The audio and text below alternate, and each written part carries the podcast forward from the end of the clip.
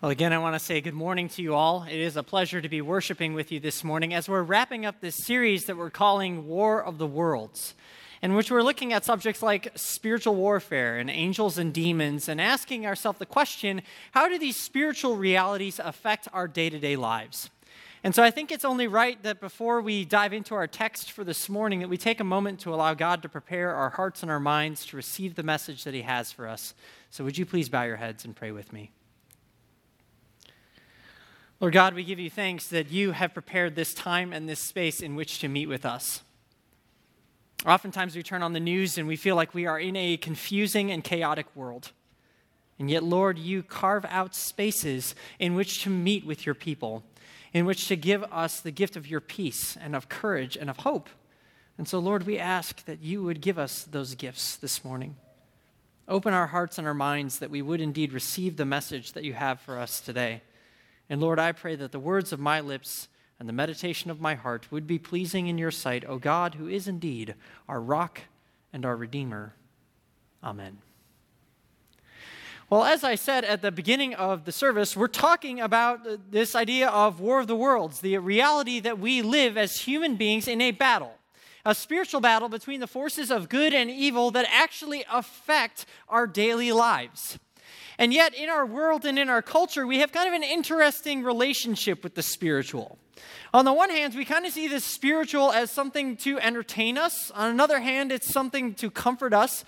But whether we're uh, holding it at arm's length or whether we're really pressing into it, the point that we've been making throughout this series is that the battle is real. The Apostle Paul says it this way He says, We do not wrestle against flesh and blood, but against the rulers, against the authorities, against the cosmic powers over this present darkness, against the spiritual forces of evil in the heavenly places. And when it comes to talking about the spiritual, when it comes to talking about angels and demons, we see them crop up in kind of interesting ways because even for those outside the church, we kind of acknowledge them. But we acknowledge them in kind of uh, a variety of responses. One is to kind of acknowledge them in ways that kind of creep us out, but that we ultimately don't think about. So we have movies like The Exorcism of Emily Rose or The Exorcist. We watch these at Halloween time to just kind of give ourselves a fright, but then we don't really think about it all that much. Or angels and demons will pop up in shows like Supernatural where again it's it's more there for our entertainment. I mean one thing that i didn't realize is that this show supernatural i think they're going into their 13th season now. I mean that means that they have been around for over a decade talking about this subject. But when but but again the reason i put that up there is because we kind of treat the spiritual almost as if it's something for us to consume something to entertain us right? And the only time we really get, uh, get serious about the spiritual is when a crisis comes up and maybe we start praying again, or maybe we start reading horoscopes, or we go to palm readers, or, or, whatever it might be. But then we start to acknowledge well, maybe there is some sort of spiritual reality behind all of this. one of the things that Scripture tells us that Jesus believed is that those spiritual realities play a role in our daily living. That they're not just there to entertain us, they're not so harmless as that but rather that human beings, just by virtue of our existence, we find ourselves in the middle of that battle. And so the question is well, what do we do about it? And so throughout this series, we've been saying, well, we have to have some tactics. We have to have some ways of wrestling with it. And what we've said is we've said that in any battle, you really need to know three things. First, you need to know your enemy. The second thing you need to know is you have to understand his tactics. And thirdly, you have to rely on your battle plan. You need to know your enemy, understand his tactics, and rely on your battle plan. And so we've been talking about our enemy, and we've said that there is indeed evil personified, that the devil is real. That though he may try to trick us into believing he's not around, the truth that Scripture brings to us is that he's very real and that he and his demons are very active in the lives of human people. And we've looked at some of the tactics that he's used. We talked about how he often starts with very subtle tactics, tactics like temptation and deception. That he holds out something and he lies about the consequences of believing it. He tells lies, and then he lies about the consequences of buying into them. He does all this to keep us distracted, to keep us unfocused, to keep us from really following God and considering what His purposes are for our lives. And when that doesn't work, he then moves to more overt tactics, tactics like destruction and accusation, ways of physically or emotionally or mentally taking us out of the fight. But what we've also seen as we've gone through this series is that God gives us incredible resources when it comes to this battle. In fact, we've been taking a look at the book of Ephesians, chapter 6, where one of the earliest followers of Jesus, a guy by the name of Paul, writes this about spiritual battle. He says, Be strong in the Lord and in the strength of his might.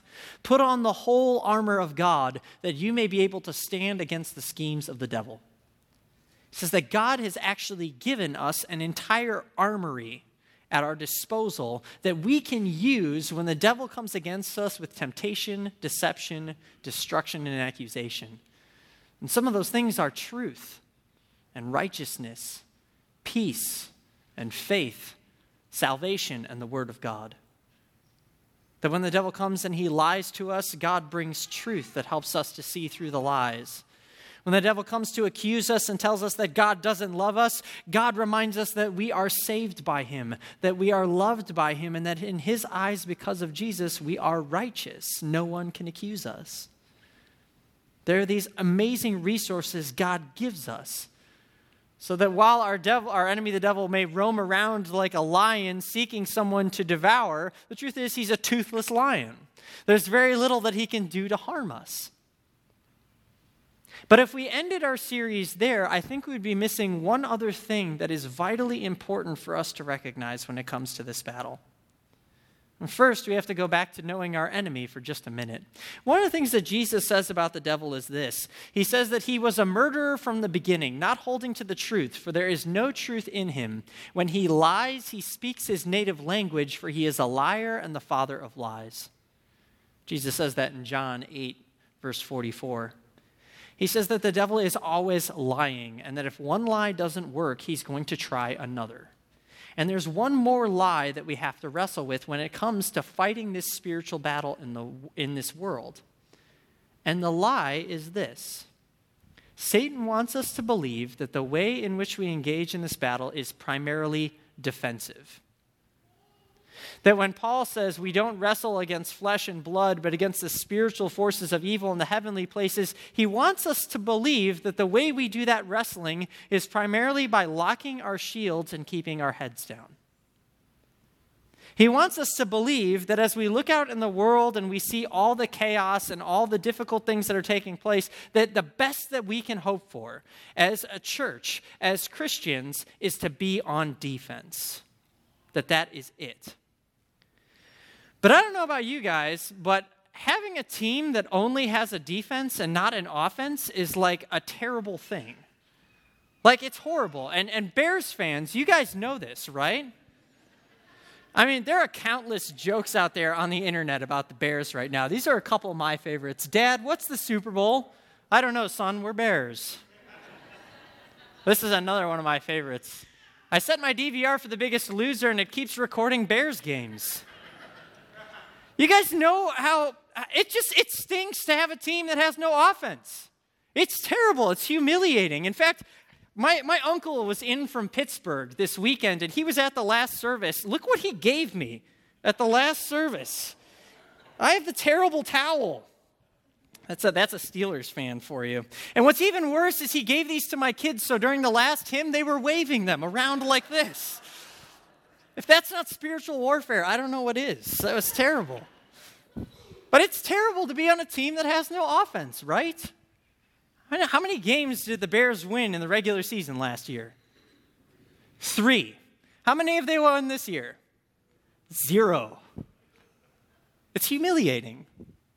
And yet, the devil wants us to believe that we're on a losing team, that we're on a team that has no offense. That when we look at our world and we see that our culture and our society or the world at large is kind of going in a direction that is against what we believe, is against what we value, the best we can hope for is to keep our heads down, lock our shields, and hope that we make it through. Hope that the world won't bother us.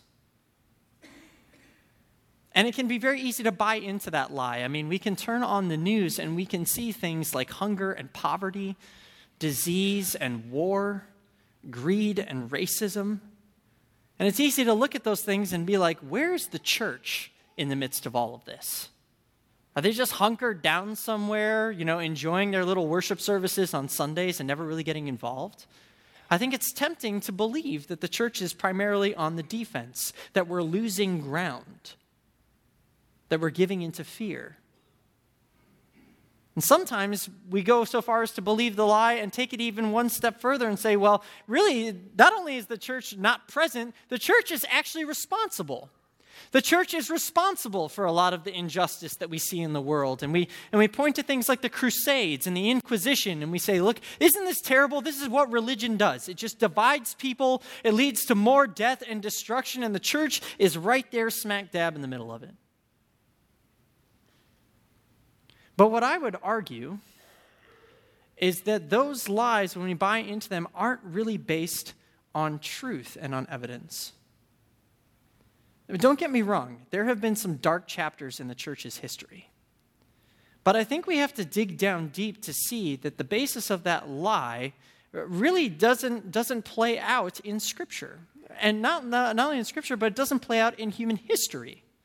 In fact, um, a man by the name of Tim Keller is a pastor in New York, wrote a best selling book called The Reason for God. And he addressed that charge that, that the church is responsible for injustice and violence. And he said, You know what's interesting about that accusation is that it depends on a moral foundation that was laid by the church.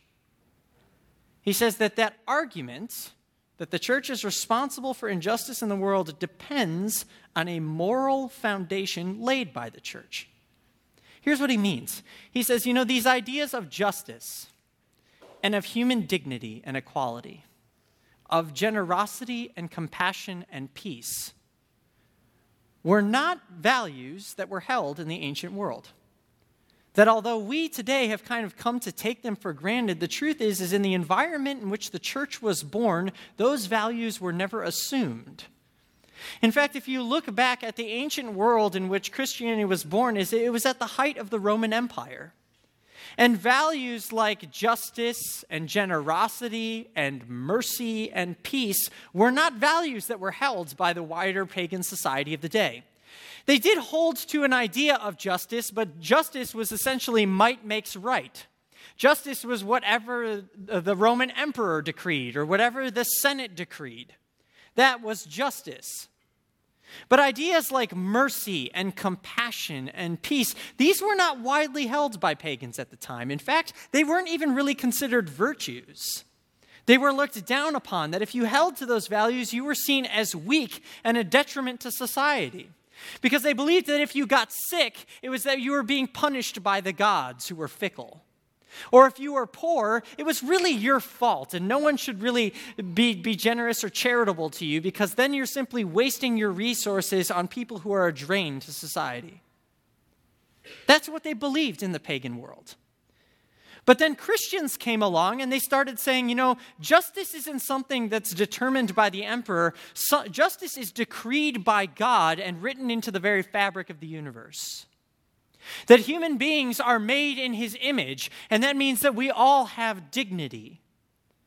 And for those who, are, who have more, their responsibility in the world is to give to those who have less. They are to show compassion and mercy to those in need which is why Christianity didn't spread through the Roman world only by preaching, but it also was accompanied by incredible works of mercy and justice and generosity.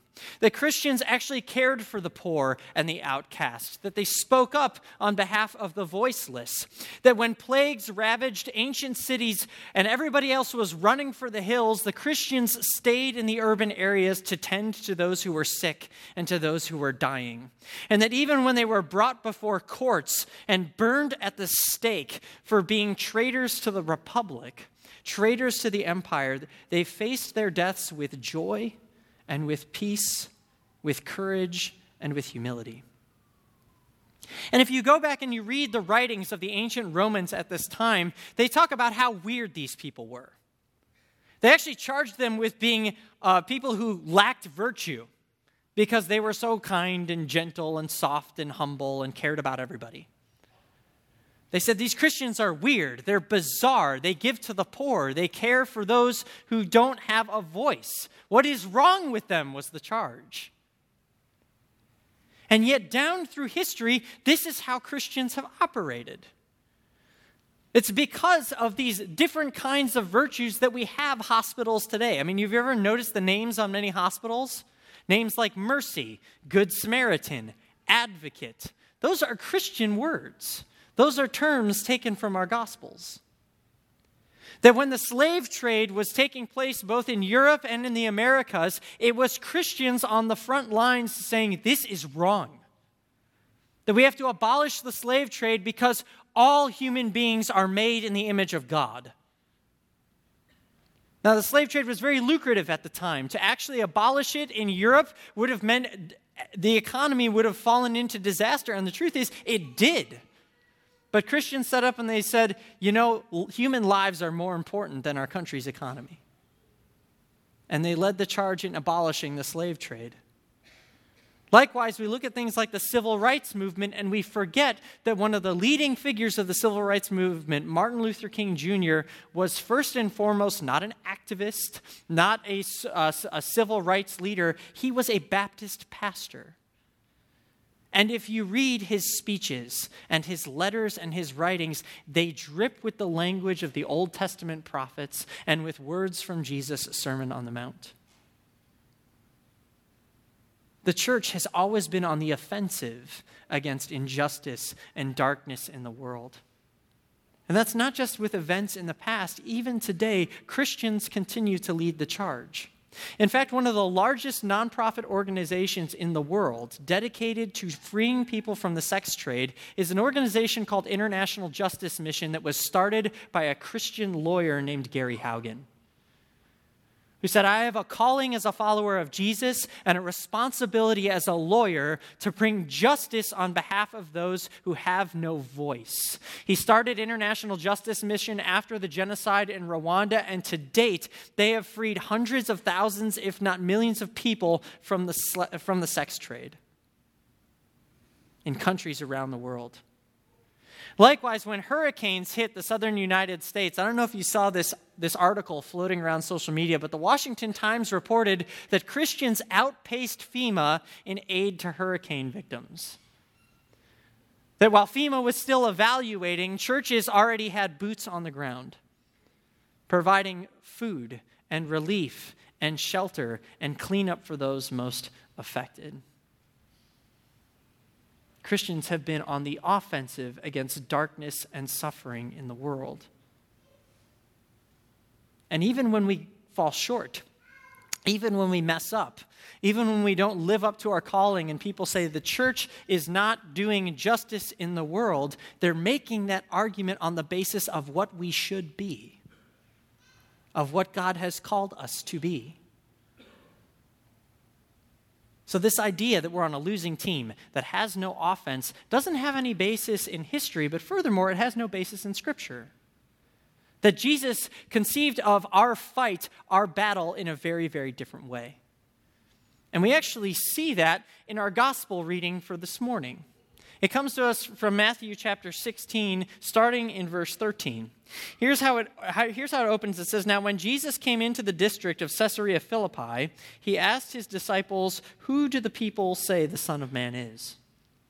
Now, if you were a first century reader of Matthew's gospel, you would immediately note something that we often miss, and that's where Jesus asks this question.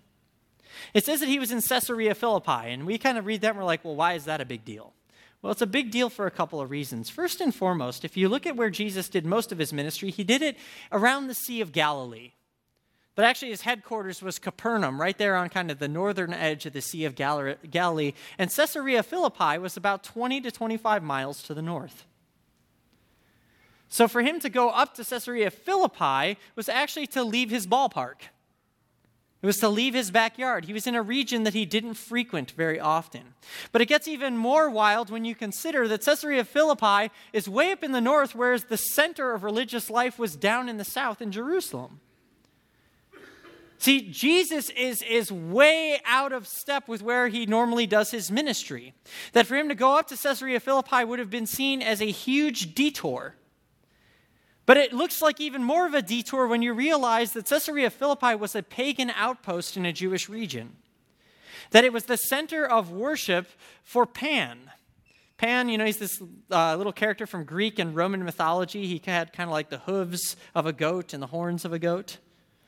And in Caesarea Philippi, there was a massive temple to Pan that was known for its wild orgies and its debauchery. It was a thoroughly pagan city. It was a pagan outpost, and Jesus decides he's going to take his disciples on a field trip there. And you can imagine that they go there and they say, this is what this is exactly what's wrong with the world. These Romans are everywhere. These pagans are running the show. They've established this outpost in Jewish country. What can we possibly do? Let's keep our heads down. Let's hope they go away. Let's maybe fight them and maybe defeat them with, with strength of our own military might. That's, that's the best they could hope for. And yet it's there at Caesarea Philippi that Jesus asked them the question Who do the people say I am?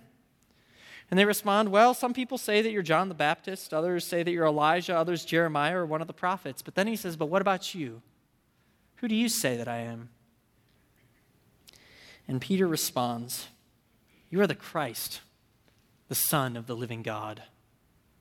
And when Jesus hears those words, he says, Blessed are you, Simon, son of Jonah, for flesh and blood has not revealed this to you, but my Father who is in heaven. But then he goes on and says this, And I tell you, you are Peter, and on this rock I will build my church, and the gates of hell shall not prevail against it. In the face of this pagan city, and these pagan shrines, Jesus lifts up a battle cry. He says that on the basis of your confession that I am indeed the Son of the living God, I will build my church. And this pagan culture that you see standing before you with all of its powers of darkness and wickedness shall not prevail against it. And it's worth noting a detail here, right? He says, The gates of hell shall not pre- prevail against it. Now, what kind of structures are gates? Are they offensive structures or defensive structures? They're defensive structures, right? Uh, you don't attack somebody with a door unless you're in the WWE. Then doors are fair game. But you don't attack somebody with gates. This is not an offensive weapon. You shut gates against the enemy in order to keep them out. You bar gates in the hopes that they don't break into your city and conquer you. And what Jesus is saying is on the basis that I am, in fact, the Son of the living God, my church will go forward and wage war against the gates of hell. We will storm those gates, they will not prevail, and we will empty the cities of Hades. He says that our job as the church is to make hell empty. Our job as the church is to go into a dark world and bring light. Our job is to go into a world where people feel burdened by the things that they've done wrong and bring words of forgiveness. Our job is to go into a world that is ravaged by injustice and say that there is a God on his throne who has decreed justice, freedom for the captives, recovery of sight to the blind. To go into places where there is weeping and death and bring comfort, hope, and new life. That is our job. That's what it means to be a part of the church as we march forward on the advance. You see, the image that Jesus has in his head is not this image of the church with locked shields and heads down. It is an image of the church on the move, a church on the advance, a church that with courage, with hope, with humility, and boldness goes out into the world and brings a different story. That overturns the evil structures of the world and instead brings the kingdom of God. And he says, and you all, you get to be a part of that mission. Now, think about this for a second. Peter and all the guys who are standing there, these were nobodies. These were uneducated fishermen. These were outcasts and losers who over and over again screw up, and yet Jesus says, Because I am the Son of the living God, you are more than conquerors. Paul later says it this way He says, In all these things we are more than conquerors through him who loved us. Through Christ, this mission will go forward because he has died and rose again because he has given us the gift of his Holy Spirit, we need not be afraid. It's what we read in that passage from Timothy earlier. For this reason, I remind you to fan into flame the gift of God which is in you through the laying on of my hands. For God gave us a spirit not of fear, but of power and of love and of self control. Jesus says we are to be light in the darkness. We are to go into the world bringing the good news of his salvation because there will come a day when Christ will return again.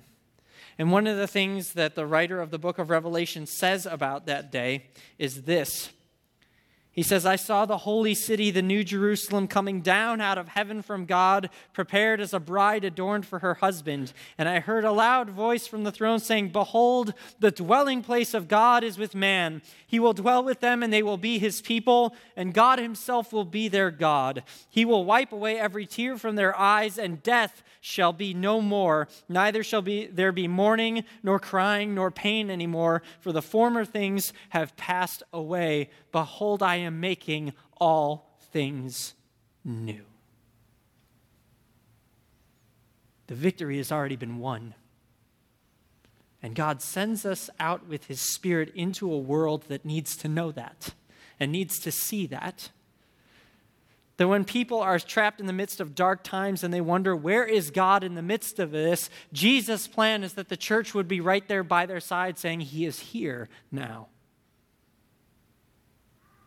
That when people are lying in the hospital and say, Where is God? Christians would be at the bedside saying, He's here now at the side of your bed. That when people mourn for a loved one who's lost and they say, Where is God? You can say, He is here now, mourning with you, and death is not the end.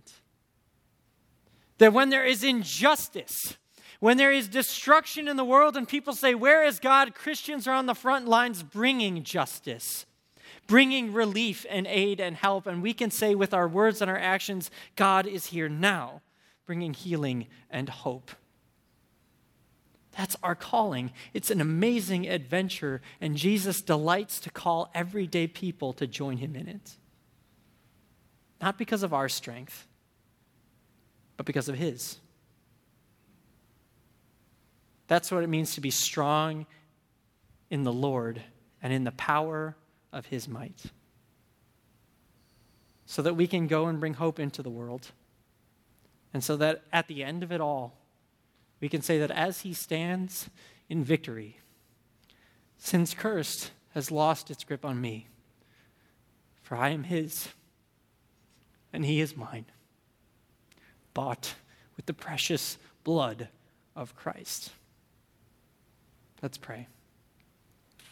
Lord Jesus, we give you thanks that through you there is victory, that darkness does not have the last word, and that in, that in the end, even death and the devil will be overthrown. And so, Lord, we cling to that hope. But we not only cling to that hope, Lord, we ask that you would send us with that hope.